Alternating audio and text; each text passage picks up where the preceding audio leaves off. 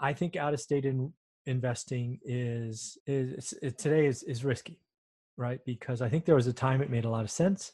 Uh, I do believe the uh, real estate cycle is going to snap back. So uh, be careful, right? Do your homework. Make sure you want to be there long term. Make sure it's a market you're comfortable going to visit, and all of those things, right? I don't, I don't prescribe to the um, I never want to go there, but I'm willing to put tens, if not hundreds of thousands of dollars there. It doesn't make sense to me. Also, you got to realize that before you pick a market, you need to pick the provider. I am a huge believer that a mediocre uh, turnkey provider in a hot market will crush you.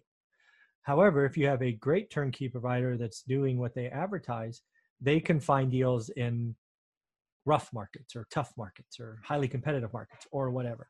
So thoroughly vet the the um, uh, turnkey provider for sure.